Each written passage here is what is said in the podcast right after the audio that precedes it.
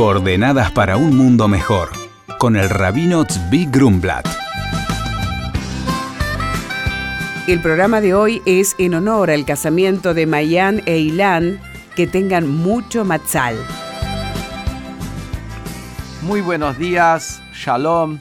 Nos encontramos ya en pleno mes de Elul, último mes del año hebreo, preparándonos para, si Dios quiere, dentro de tres semanas, recibir al nuevo año 5779 con alegría y con bendición. Y nos preparamos a través de hacer Heshbon Hanefesh, balance del alma. Es decir, después de un año transcurrido, es el deber de cada uno de preguntarse qué hizo uno con ese año, en qué avanzó. Y el término acá es Heshbon Hanefesh, balance del alma. Por un lado, balance del alma quiere decir que a uno le afecta interiormente, no es un tema superficial, es de alma. Pero en segundo lugar también es balance del alma, ¿qué pasa con mi alma? Nos preocupamos el fitness, nos preocupamos de nuestro peso, nos preocupamos justificadamente de nuestra salud, de nuestra nutrición, del ejercicio físico, del ambiente, del aire, de la luz, del descanso, todas estas cosas, gente que rigurosamente va al gimnasio, rigurosamente hace sus caminatas, pero todo eso está hablando del cuidado del cuerpo. Pero al fin y al cabo hay que recordar que el cuerpo es solamente el recipiente, el receptáculo de lo más importante que es el alma. El alma es el espíritu del hombre.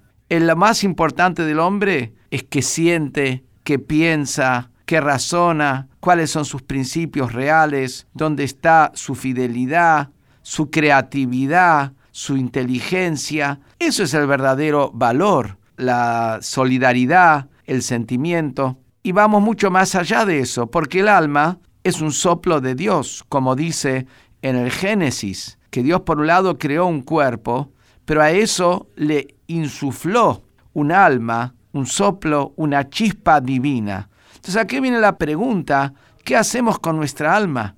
Nos preocupamos todo de nuestro cuerpo y tenemos un manual para manejar nuestra alma, que es lo que es la Torá, que es el manual que Dios nos dio para ir manejando nuestra alma en nuestra relación con nuestros semejantes, en nuestra relación con Dios y en realidad en el verdadero desarrollo de lo que es uno mismo. La persona tiene que lograr el equilibrio entre el cuerpo y el alma. El cuerpo por sí mismo no es un objetivo.